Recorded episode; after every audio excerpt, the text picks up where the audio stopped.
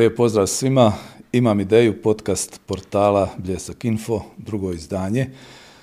Nadamo se da ćemo ponovno imati zanimljivu priču za vas. Danas je gost gospodin Tomislav Majić, predsjednik Udruženja za posao i poduzetništvo Link iz Mostara. Radi se o udruzi koja radi s uspjehom više od 20 godina koja je iznjedrila niz uspješnih projekata, osnovala nekoliko poduzeća, uradila u istinu dosta za uh, poduzetništvo i gospodarstvo ovoga kraja. Pozdrav, dobrodošli i evo drago mi je da ste našli vremena za naš podcast. Zahvaljujem gospodine Miljenko, Et, pozdrav i gledateljima ovog eh, portala i svima onim koji na neki način informacije o zbivanjima u našem regionu skupljaju preko Bljesak Info. Vi ste, gospodine Majić, evo rekao sam već dugo u poduzetništvu, i sa one i sa ove strane, i sa ove korektivne, i sa one rizi, e, rizične. Uh, udruga Link, odnosno udruženje za posao i poduzetništvo, kazao sam, postoji više od 20 godina, prošle godine ste obilježili dvije dekade. Uh, kako je to sve počelo, zašto je počelo, koji su najvažniji rezultati i postignuća?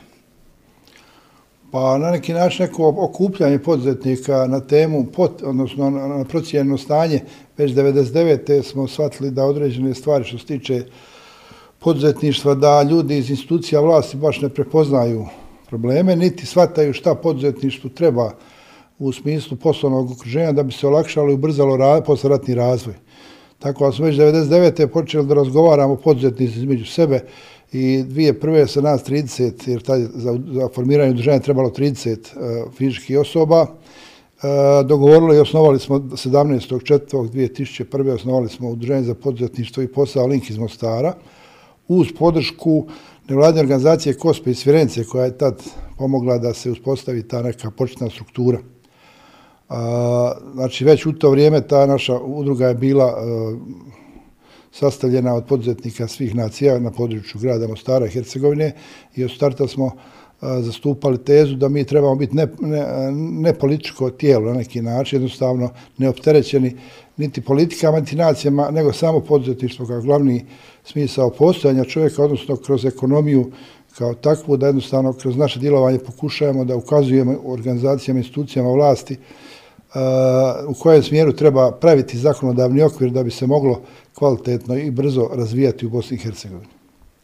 Do danas mislim da smo u nekim stvarima uspjeli, u nekim stvarima nismo uspjeli. Najveći uspjeh je onako kolektivno je što eto živimo, znači 21 godinu, 17.4. ove 2022. ćemo napun 21 godinu, znači bit ćemo punoljetni po zapadnoevropskim normama i na, nastali smo od par uposlenih, sad imamo stalno sedam uposlenih, imali smo najbolja vremena i deset uposlenih, svo to vrijeme funkcioniramo besprekorno što se tiče obaveza prema državi i prema donatorima i e, realizirali smo preko 80 projekata, međunarodnih projekata koji su svi za cilj imali na neki način da se potpomogne poduzetništvo u prvenstveno u Hercegovini, ali i u Bosni i Hercegovini. I drugi veliki uspjeh koji smatram da, da, da je postignut, koji je na neki način trajna vrijednost, što smo u ovih 21 godinu napravili uh, jako širok krug poznanstava i partnerstava praktično iz cijele Evrope, od Italije, Grčke, Albanije do, do Njemačke, Mađarske, Austrije, Hrvatske, Bosne i svih balkanskih zemalja, Srbije, Crne Gore, uh, Makedonije. Tako da imamo sad na neki naš neku lepezu partnera u krugu oko Hercegovine nekih tisuću kilometara. I možemo se u, zajednički uputiti, odnosno zajednički lobirati i težiti ka uspostavi što boljeg poslovnog okruženja u Bosni i Hercegovini i što lakše da se uporedimo s određenim razvijenim zapadnoevropskim zemljama. Jedna ste dakle od najstarijih u našoj zemlji što se tiče udruga poduzetnika. Prije dvije godine ostalo mi je u sjećanju, bili ste među prvima koji su reagirali kad je nastupila pandemija, odnosno razdoblje prirodne nesreće, kako se nazvalo, i zatražili ste skupa s kolegama iz drugih udruženja da se reagira, da vlasti donesu određene zakone, da se pomogne gospodarstvu, pogotovo malim gospodarstvenicima, obrtnicima, ugostiteljstvu, turizmu koji su bili nekako najbrže i najžešće pogođeni.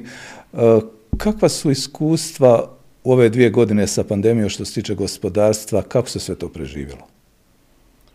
Pa mislim da se preživjelo na, žilavost, na žilavosti e, poduzetnika iz tih svih branši. iz svih vrsta branši. Jedno, to jedno vrijeme, recimo, kad je, kad je nastao zastoj, kad su nastale zabrane rada, praktično institucije vlasti su zabranile rad određenim sektorima potpuno. Ali, pazite, vi zabranite rada, ništa ne refundirate tim ljudima koji se zabranili rad, znači dovodite i stanovništvo i poduzetnike u fazu siromašenja i ostanka bez osnovnog prihoda za život. Međutim, institucije su tada obećavale da će napraviti razno razne programe pomoći koji će spasiti poduzetništvo i naši, naši predsjednici vlada od županije do federacije i države i da danas se hvale da su poduzeli neke strašne mjere, međutim u razgovoru s poduzetnicima te mjere ne vidimo da su dali efektivno rezultat. Pomagalo se one sektore koje nije trebalo, a one sektore pogotovo iz, iz oblasti malih poduzetnika nije. Međutim, žilavi su naši ljudi po svim pitanjima, je to opstalo se nekako, polako se ekonomija vraća, smatramo da bi trebalo u ovoj 2022. već to da ozbiljnije krene. Međutim, sad imamo druge probleme na koje opet vlast ne reaguje na vrijeme. Imamo po nama jako veliki udar inflacije, jer ovaj ogroman skok svih cijena u 2021. u odnosu na, na 2019 koje naše vlasti neće da priznaju da je se priča o nekoj inflaciji 7-8% godišnje. Mi smatramo da je realna inflacija do 30% na godišnjem nivou. Ovo će dokrajčiti Bosnu i Hercegovinu, pogotovo zato što institucije vlasti ne prepoznaju na vrijeme problem i ne poduzimaju mjere rastrećivanja rada, prvenstveno rada, da bi moglo doći do efektivnog povećanja plaća uposlenika bez obzira u kojoj su branši. Jer stvarno, ajmo biti pošteni i realni. Tišću maraka danas četvrtom mjesecu 22. tisuću maraka, u četvrtom mjesecu 2019. smatramo da je najmanje 30% izgubila vrijednost tih tisuću maraka, ili možda i više. Ne samo kroz cijenu goriva, ne kroz cijenu svih životnih namirnica. I naše institucije jako kasne. Na primjeru, poslije ćemo možda malo više obrazožiti te stavove, na primjeru donošenja novog zakona o doprinosima i porezima na plaću, recimo, on je predložen 2015. 16. još se nije donio, a pogotovo ne u ovom obliku ne smije se donijeti kakav je predložen. Ali to ćemo vjerovatno posle malo još analizirati. Upravo je to jedan fenomen kojeg možemo odmah nastaviti što se tiče toga, jer je tema iznimno zanimljiva. Dakle, tih nekakvih e, 7-8 godina koliko traje procedura, odnosno koliko traju pripreme da bi uopće ušli zakoni e, stvarno u parlamentarnu proceduru, e, kako je tu razmišljanje uopće s jedne strane gospodarstvenika, što kažu oni, mogu li uopće očekivati da će to biti usvojeno, a s druge strane, kakav je eho kad se razgovara s političarima, gdje je ta kočnica koja zapravo ne da da se ti zakoni usvoje? Pa ne bih da vjerujem političarima, uvijek e, u ovisnosti iz koje stranke dolazi političar, priča da je kočica neka druga stranka ili čak pojedinac, ili čak tako nisko da kaže, ne znam, Tomislav Majić ne da da neki zakon prođe. To je paradoksalno. Institucije ne daju. Znači, nije normalno da se 2015. 16. u predizbornoj kampanji za izbore 2016. pričalo o hitnom donošenju novog zakona o porezima i doprinosima, u porezkog sistema s Republikom Srpskom, da bi danas u 22. treći put stavljali to nešto, taj, taj zakon na parlament i odbijali ga a s tim što je on ostario i zastario, tako kažem, on je star, znači u nacrtu je on star 7-8 godina. U međuvremenu ekonomski uvjeti poslovanja u Bosni i Hercegovini, odnosno prvenstveno u Federaciji BiH su se strašno promijenuli. Ne možete na onim razmišljanjima koje ste imali 2016. uopće planirati promjenu zakona o porezima i doprinosima sad 2022. Plus ostali vanjski utjecaj koji su jako izraženi, sad rat u Ukrajini, drastično će poremetiti kompletno evropsko tržište. Eh, COVID eh, u svijetu je drastično poremetio ne samo evropsko, nego svjetsko, svjetsko, eh, svjetsko ekonomsko okruženje. Mi smo mogli čak iskoristiti, ja sam već 2019. predlagao javno, kroz medije, gospodi iz federalne vlade, jer oni najviše na nas utiču što se tiče nas u federaciji, da jednostavno iskoristimo tu šansu koja nam se pružila radi covid -a, da određene zapadnoevropske kompanije premjeste dio proizvodnje u Bosnu i Hercegovinu, jer ona ipak puno bliže ne može doći do zastoja u, nabav, u lancima nabave kao što imamo sad problem s nabavkama roba iz Kine. Znači, BiH je mala, da smo mi uspjeli ove dvije godine dovući dva, tri ozbiljna velika investitora, mi bi zaposlili 10-15 ljudi u proizvodnim sektorima u Bosni i Hercegovini i to bi dalo snagu i državi. Međutim, mi nismo, Jer šta je preduvjet da ti neko dođe? Moraš imati dobru putnu vezu, mi nemamo dobru putnu vezu. Nama je gospodin Novalić i na izborima, odnosno predizbornoj kampanji 2016. obećavao da sljedeći 8 godina da će koridor 5C biti komplet gotov. sad smo u 2022. on priča da će ove godine pustiti vjerovatno dvije dionice po 5-6 km, vjerovatno još nije sigurno, ali da će od iduće godine, jer sad je već počela kampanja za 22. 26. da će od iduće godine strašno se krenuti u gradnju autoputeva. Pa što se ovih 8 godina nije strašno krenulo, kad su sredstva bila osigurana i dan danas su osigurana. Znači, stalno su neka lažna obećanja javnosti da bi se samo određeni pojedinac ili grupa zadržala što duže na vlasti bez ikakvih realnih osnova i bez rezultata. A da ne pričamo da je bilo obećano da će biti napravljena brza cesta Lašva Vitez, da je došlo uh, ruskih kliničkih para oko 130-140 milijuna maraka, da su potrošeni, niko ne zna u što, da je uzimano od naroda i uzima se dan danas akciza za gradnje autocesta kroz gorivo, da se ništa od toga nije napravilo, da ne znaju se gdje su te pare i masu milijardi i milijardi je utrošeno bez ikakvih pravdanja. Znači, ne možemo na ovaj način uopće planirati ozbiljan rad u bilo kom sektoru ekonomije. Zadržimo se još na ovim takozvanim reformskim zakonima, znači zakon o doprinosima i zakon o porezu na dohodak. Međutim, e, ono što je posebno interesantno, i sami ste kazali, to više nije ista situacija kao prije tri godine, da ne kažemo prije osam godina ili, ili više. Prošle godine bila je intenzivna rasprava o minimalnoj plaći. Kad se uzme sve ovo u obzir, e, može li se govoriti o tome što bi bilo rješenje iz pozicije i nevladinog sektora i poduzetništva, ali na neki način i iz pozicije same vlasti. Kako rasteretiti zapravo gospodarstvo kroz ove zakone, a s druge strane koja bi to bila minimalna plaća da ima smisla i da sačuva dostojanstvo uposlenika? Pa kroz asocijaciju poslanac federacije bih i kroz naše razgovore u, u udruženju Link sa našim ljudima iz poduzetništva članovima, neki stav je da u stvari mi možemo u federaciji BiH težiti ka tome da nam prosječna plaća u federaciji bude ta nekva i najniža, ali da država kroz zakone svati i prihvati, da ne može uzimati 74% kroz e, doprinose na plaću i isplaće, znači na plaću i isplaće, odnosno od poslodavca do poslanika, nego da to smije smanjiti, na, odnosno treba smanjiti na 50%.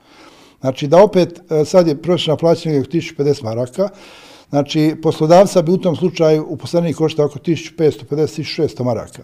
Ali bi išlo, ali bi išlo uh, u poslaniku 1050 maraka neto na ruke. Ali mora država da shvati da i uposlenik iz tih 1050 maraka koje bi dobijao, da on daje 17% PDV na bilo šta što plati s tim, ili uslugu ili nabavku roba. I to ide državi. Znači i PDV ide državi, nije PDV izdvojeni prihod neki. I on je na neki način namet na salamet, što bi rekli. Znači nama nisu davanja na plaću u ovom trenutku 73-4%, nego 92%. Jer i PDV ide na sve ono što kupimo. Znači, plus, plus ima jedna kalkulacija kad se sve sabere po ovom sadašnjem zakonu. Na svaku zarađenu marku koju čovjek neposredno iskoristi, marka i 10 ode državi. Slična nam je situacija praktično s jednom goriva. Sad je oko 3 marke. Vjerujte, oko marku i po marku 55 ide državi. Pa mora država malo smanjiti svoje zahtjeve.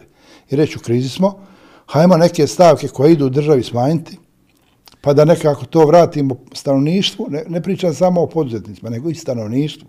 Jer najgore je što nam stanovništvo siromaši. Naš umirovljenik danas da živi 620-30 maraka, pa ljudi moji, ajmo biti pošteni. Kako da preživi u Bosni i Hercegovini e, čovjek od 70 godina sa 620 maraka? Ako mu išta ostalo ne, ona, u džepu, znači neki račun nije platio, jedino zato može ostati. Dok poplaća sve račune, on je ostao bez te mirovine. Znači, moramo povesti računa da se ne hvalimo povećanjem pod navodnicima mirovina 2-2,5%, na inflaciju od 30%. Mi moramo bar 20% godišnje povećavati mirovine. S druge strane, rasteretiti rad da bi jednostavno veći broj ljudi na isti broj uposlenika a, lakše i, i, i brže će plaćati kompletne te doprinose. I garantujem da će više saslijevati novca od doprinosa u zdravstveno i mirovinsko nego sad.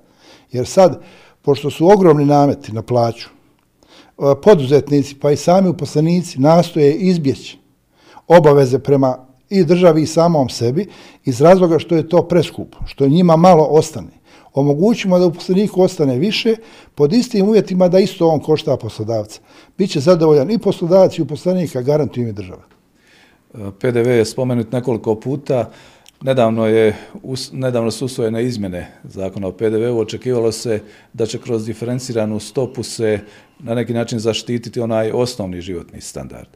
Međutim, već dan kasnije pojavila se informacija, koliko se ja sjećam u medijima, da bi za provođenje u praksu tog zakona trebalo najmanje pola godine.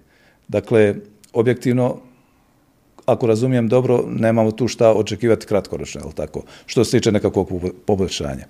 Pa i pola godine je kratkoročno. Ali ako ne krenemo u neke rastrećenja i po pitanju PDV-a neke stope snižavanja ili dovođenja stopa na nula, najosnovnije životne namirnice, najosnovnije a, dječje potrebe i te stvari, ne, nećemo nikad onda dovesti do nekog sniženja. Znači, ajmo se ipak dogovoriti da to počnemo raditi, pa nek bude tek za pola godine rezultat tih zahvata. Ovako neće nikad biti ta rezultat. da će to biti recimo za pola godine? Pa ja ne vidim raspoloženje, pogotovo o, pri vijeću ministara, odnosno pri svim ministrima financija, entiteta i, i države BiH, da oni ozbiljno razmišljaju i o kakvom o, remećenju, da tako oni to smatraju remećenjem uspostavljenog sustava PDV-a, jer on dobro funkcionira, on donosi državi jako velike prihode. U prva dva mjeseca ove godine kažu sami po svojim izvještajima da im preko 20% povećan prihod od PDV-a u odnosu na 2020. Povećan je zato što sve cijene skočile ne zato što smo mi u Bosni i Hercegovini napravili, napravili neki veći bruto društveni proizvod, pa nešto više mi e, postigli rezultata materijalno-tehnički, nego jednostavno sve su cijene skočile normalno 17% na, na 100 je 17, a 17% na 150 je još 8,5. Normalno da se povećati prihod od PDV-a. Taj prihod od PDV-a, što je nažalostnije, ne usmjerava se kvalitetno nazad da se postigne određeni balans u društvu, nego se opet na neki način potroši bez vidljivih rezultata.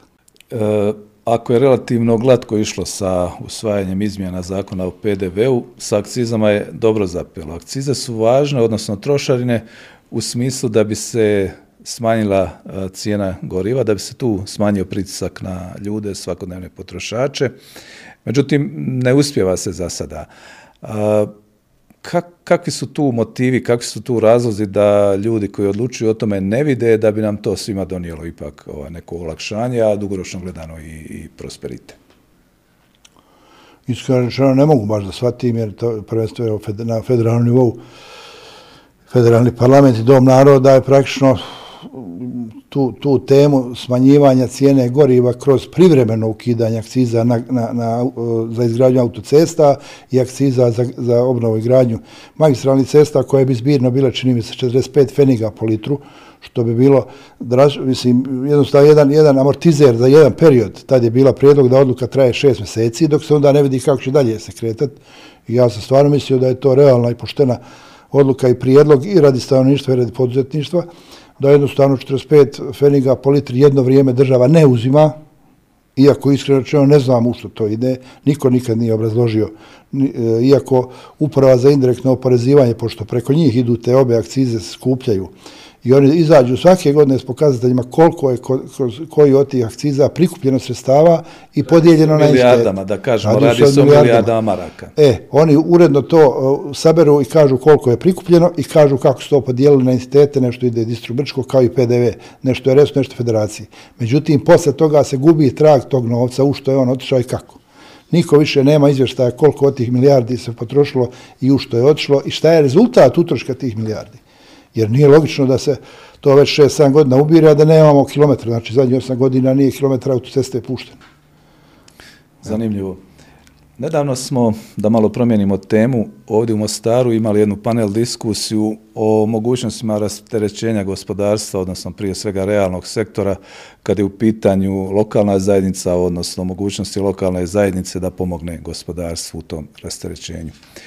E, ta panel diskusija čini mi se nije donijela puno novih ni ideja, ni puno novih informacija, ali ona važna. E, važna je, čini mi se, prije svega iz e, pojave svijesti kod određenog broja ljudi koji obnašaju ovaj funkcije u gradu Mostaru da mogu nešto učiniti i da trebaju nešto učiniti. Možemo li se osvrnuti kratko na tu diskusiju što je bila u vječnici? Pa možemo, meni je jako drago da je konačno evo, gradska struktura, odnosno na čelu sa predsjednik gradskog vijeća, gospodinom Marićem, on je bio prisutan na panelu, ali je meni malo smiješno što je organizaciju tog okruglog stola pravilo asocijacija posladac federacije BiH sa centrum, centralom u Sarajevu, iako ja poštujem pa-, Mladina i Pandurevića, i dnevni list kao nosite jednog međunarodnog projekta. Znači, zar sve u ovom društvu moramo da nas probudi neko kroz međunarodni projekat?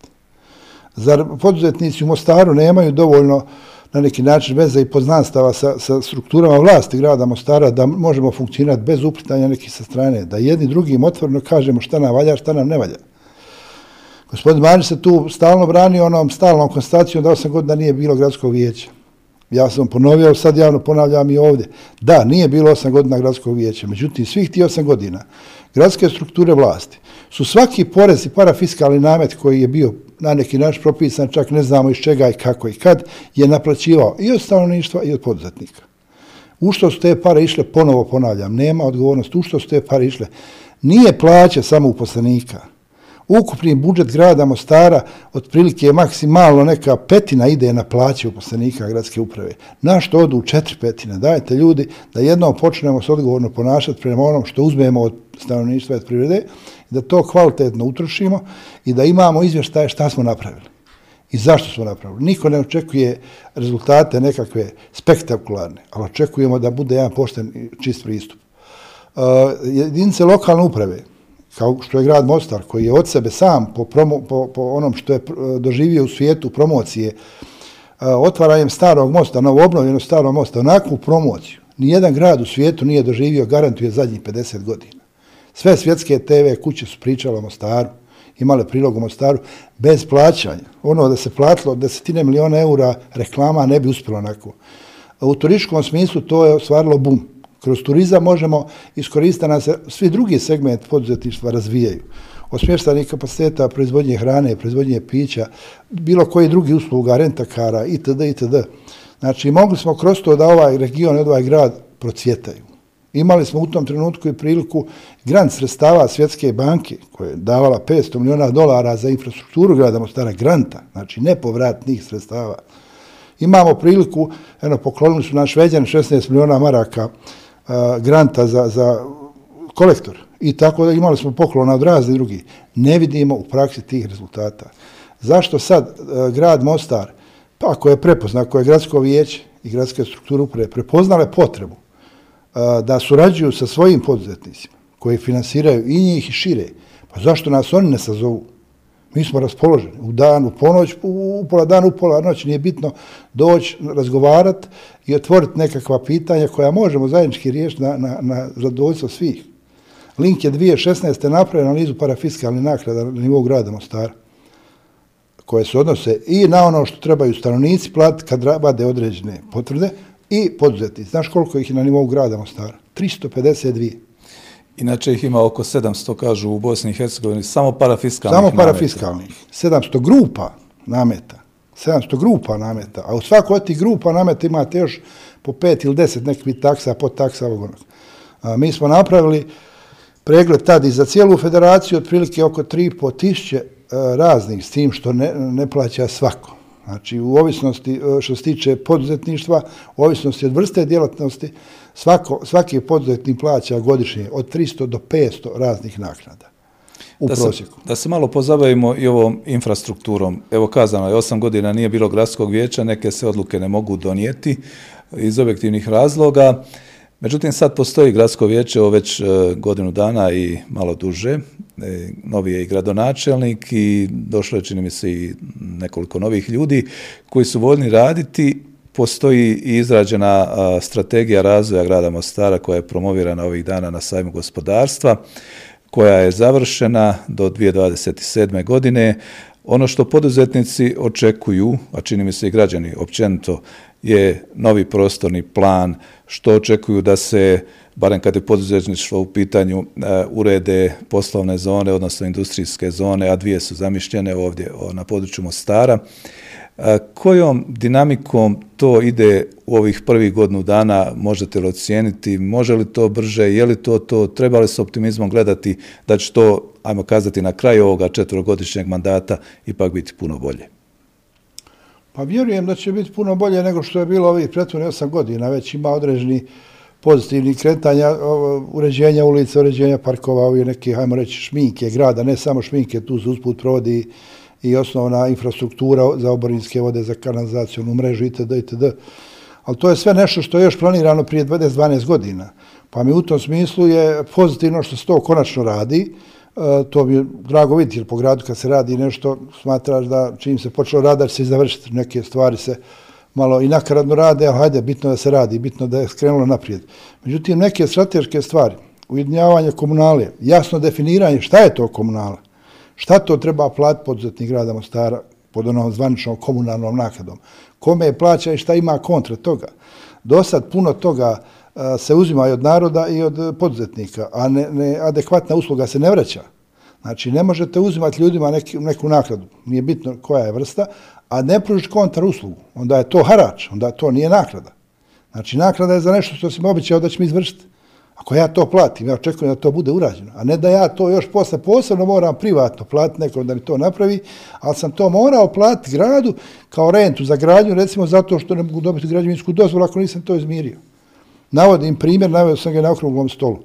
Uh, iz SFRJ zakona o građenju je ostala obaveza plaćanja uh, kad se dobija građevinska dozvola, plaćanja dijela uh, iznosa za gradnju atomskih skloništa.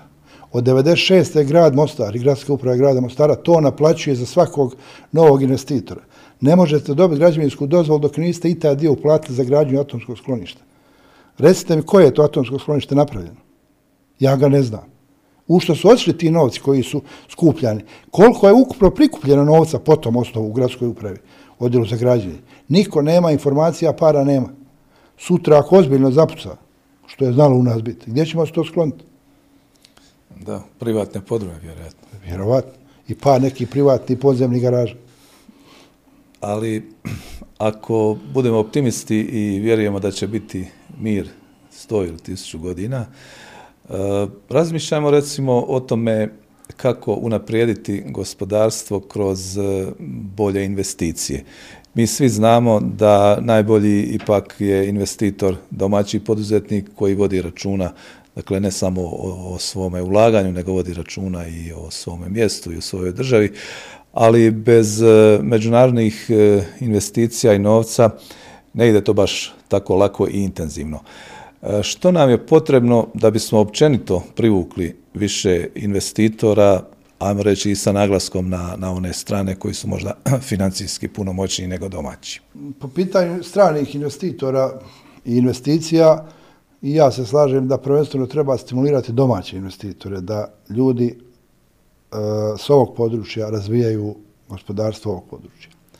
Da im se olakša sve ono što se može olakšati, s tim što normalno postoje neki minimalni uvjeti koje moramo pri bilo kom poslovnom zahvatu da platimo državi određene takse i naknade da bi se infrastrukturno i upravljački država držala na nogama i opstajala i upravljala. E, moj stav je da ako napravimo takvu klimu za investiranje, da domaći poduzetnici počnu i mogu lako, brzo i efikasno investirati svaki u svojim biznisima, da ćemo u tom slučaju privući strane investitore, jer će oni vidjeti kako je poslovati domaćem i onda će oni početi ozbiljnije dolaziti i investirati na ovo područje. Ako mi sad pri investiranju u bilo kom segmentu i u bilo kom koraku investicije pravimo toliko problema domaćem čovjeku, domaćem investitoru, automatski stranac dođe, procjeni stanje i odmakne se od ovog područja. Nemojte da ovo područje promoviramo sa aspekta ovdje jeftina radna snaga nemojte da nam to bude glavni argument zašto da dođe stran za investira ovdje. pravimo od naših ljudi onda robove i pravimo da za najminimalniju plaću, kao što naši neki trgovački lanci se hvale, ogromni broj uposlenih i redovno plaćanje svih 600 maraka plaće. Možete mi 300 eura, 12 sati dnevno radite trgovkinje. Ako ćemo na taj način promovirati ova područja, onda mislim da je bolje da se lagano svi iseljavamo odavde.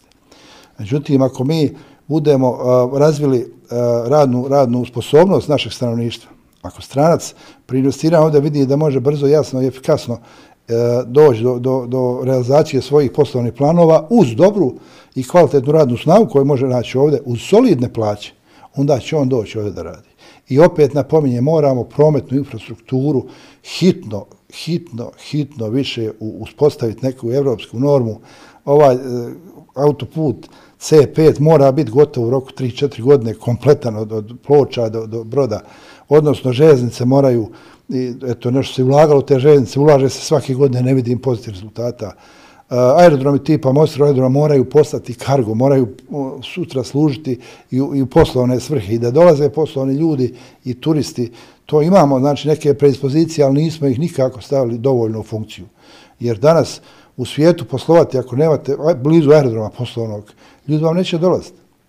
A mi imamo tu nekakvu zlatnu koku, da je tako nazovem, i evo nikako da postavimo ta, ta aerodrom ostane na nekve noge, da može opstajati sam, sam sebe, da može finansirati. Znači imamo tu kao grad Mostar, kao regija Hercegovine, nekoliko e, oblasti u kojoj stvarno imamo već predispozicije, onda možemo to jednostavno samo olakšavanjem, administrativnim olakšavanjem, znači da privučemo i domaće i strane investitore. Još bi jedan, jedan prijedlog imao, on je bio davno u nas u Bosni i Hercegovini u funkciji, da se dobit na kraju godine ne, ne oporezuje, nego da ako se reinvestira, da se oslobađa svih davanja državi. To je jedan uh, zakonski e, potez koji bi doveo do puno većeg i bržeg investiranja dobiti iz postojećih kompanija. Jer ljudi bi radije da investira nego da plaća 10% dobiti, iako ta dobit nije velika. Odnosno, porezna dobit. Nije on velik. Ali ako vama ostane milion kao nekoj kompaniji i ako vas država kaže, ako cijeli milion investirate u napređenje svoje proizvodnje, u nove strojeve, kroz strojeve upošljavate nove ljude, oslobođeni ste i tog poreza, onda ćete vi kroz sam svoj prihod sami sebe razvijati, ne morate trčati na banku, ne morate ništa.